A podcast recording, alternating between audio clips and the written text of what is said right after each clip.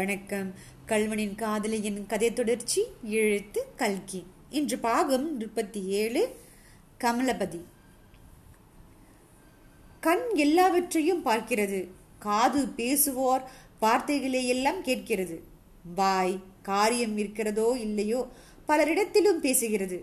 ஆனால் கண்ணானது ஒருவரை பார்க்கும்போது மற்ற யாரை பார்க்கும்போதும் அடையாத இன்பத்தை அடைகிறது. அவர் பேசுவது சாமானிய விஷயமானாலும் அவருடைய குரலில் விசேஷமான இனிமையாராவிட்டாலும் அவருடைய வார்த்தையை காது தேவமாயிருப்பதை பருகுவது போல் பருகுகிறது. அவரிடத்தில் பேசும்போது வாய் குளிர்கிறது நாக்கு கொஞ்சுகிறது. இதெல்லாம் அன்பின் அடையாளம்.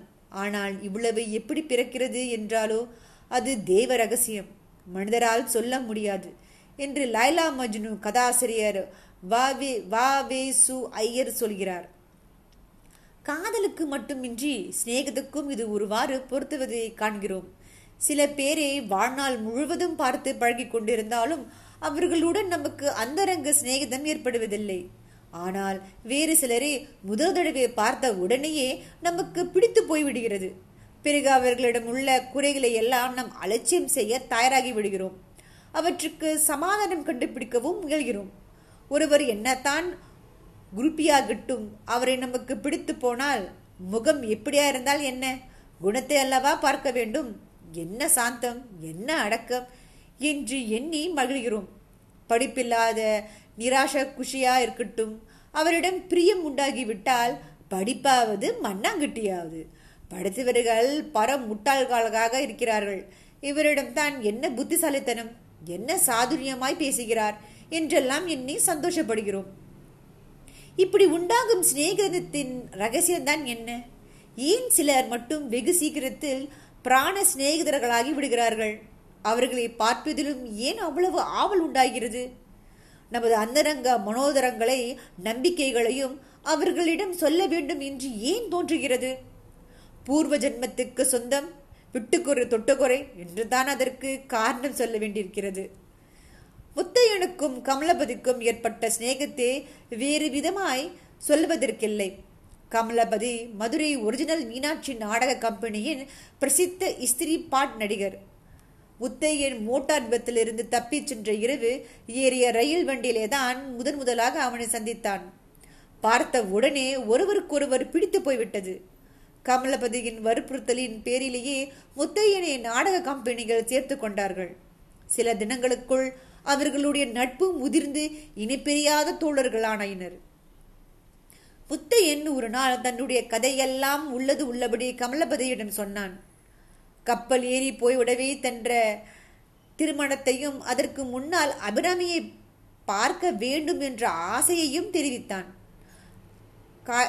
கமல்பதி அவனுக்கு உதவி செய்வதாக வாக்களித்தான். அத்துடன் அந்த நாடக கம்பெனியே கூடிய சீக்கிரம் சிங்கப்பூருக்கு போக போவதாகவும் அப்போது சேர்ந்தாற்போல் முத்தையின் போய்விடலாம் என்று கூறினான். பின்னர் கமலபதி சென்னையில் உள்ள பெண்களின் கல்வி ஸ்தாபனம் ஒன்று ஒவ்வொன்றிற்கும் போக தொடங்கினான். தனக்கு விதவையான தங்கை ஒருத்தி இருப்பதாகவும் அவளை ஏதாவது ஒரு பெண் கல்வி ஸ்தாபனத்தில் சேர்க்க வேண்டும் என்றும் அதற்காக விவரங்கள் தெரிந்து கொள்ள வந்ததாகவும் அவன் ஒவ்வொரு இடத்திலும் கூறினான்.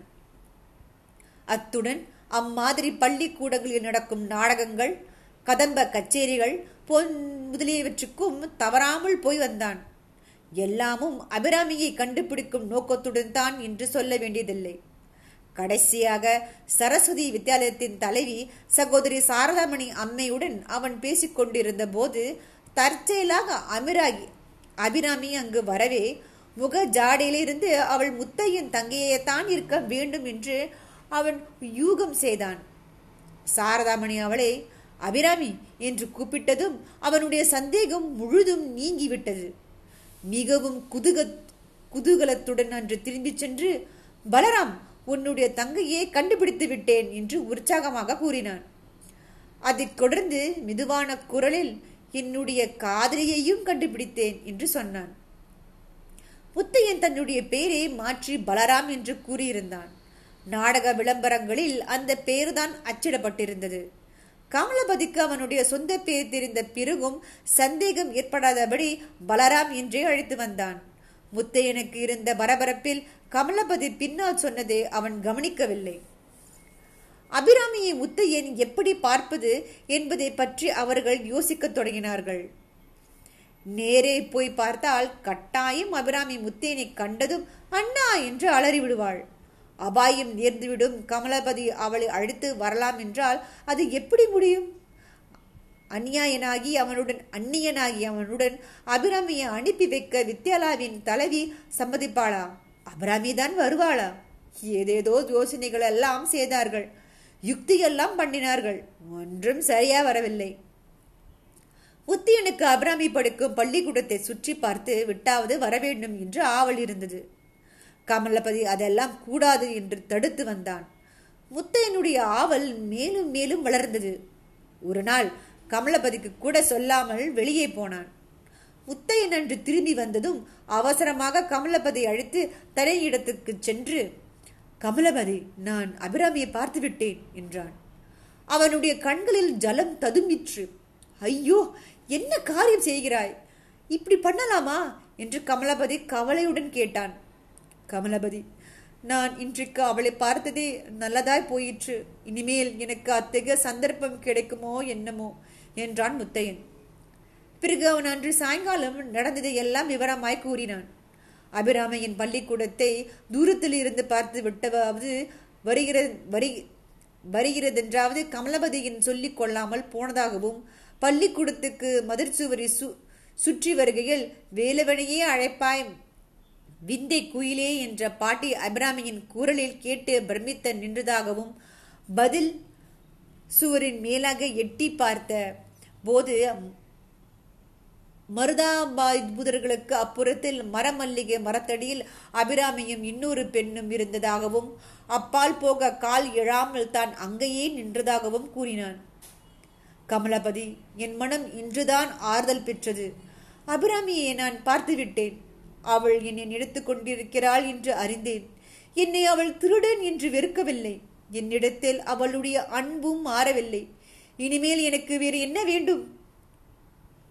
கல்யாணியை தவற என்றான் கமலபதி. முத்தையின் பெருமூச்சு விட்டான். கமலபதி நீ எனக்கு ஒரு வாக்குறுதி கொடுக்க வேண்டும் என்று அவன் கைகளை பிடித்து கொண்டான். ஒன்றாய் போவோன் என்னேன்? எத்தனை வேண்டுமானால் கேறேன். தயவுசெய்து இப்போது விளையாட்டு பேச்சு வேண்டாம். கமலபதி புராணங்களில் சொல்வார்களே இடது கண் துடிக்கிறது இடது தோல் துடிக்கிறது என்றெல்லாம். அப்படி ஒன்றும் எனக்கு துடிக்கவில்லை. ஆனாலும் ஏதோ விபரீதம் வரப்போகிறது என்று மட்டும் என் மனது சொல்கிறது. இதே கேள் அபிராமியும் அவள் தோழியும் பேசிக்கொண்டிருந்தார்கள் அல்லவா? நானும் மெய்மறந்து கேட்டுக்கொண்டிருந்தேன் அல்லவா? அப்போது இன்னொரு பெண் வந்து அபிராமி உன்னை கூப்பிடுகிறார்கள். யாரோ திருப்பரங்கோவிலிருந்து உன்னை பார்க்க மனுஷால் வந்திருக்கிறார்கள் என்றான். உடனே அபிராமி இழந்து போனாள். அதை கேட்டது முதல் என் மனதில் கலக்கம் ஏற்பட்டிருக்கிறது. திருப்பரங்கோவில் மனுஷர்கள் இப்போது எதற்காக இங்கே வர வேணும் கமலபதி சிரித்தான். எத்தனையோ உற்பாதங்கள் அபசுனங்கள் பற்றி நான் கேட்டிருக்கிறேன். இது எல்லாவற்றையும் தூக்கி அடிப்பதாக இருக்கிறது என்றான். முத்தையன் அது எப்படியாவது இருக்கட்டும். என்னுடைய பயம் பொய்யாய் போனால் ரொம்ப நல்லது. ஒருவேளை நிஜமானால் என்னை போலீசார் பிடித்து விட்டால் அல்லது நான் இறந்து போனால் அபிராமியை நீதான் காப்பாற்ற வேணும். கமலபதி அவளுக்கு வேறு திக்கே கிடையாது. அப்படி காப்பாற்றுவதாக எனக்கு வாக்குறுதி கொடுப்பாயா? என்றான் கே என்று கேட்டான். அப்போது கமலபதி கடவுள் சாட்சியாய் அபிராமியை நான் காப்பாற்றுகிறேன் பலராம்.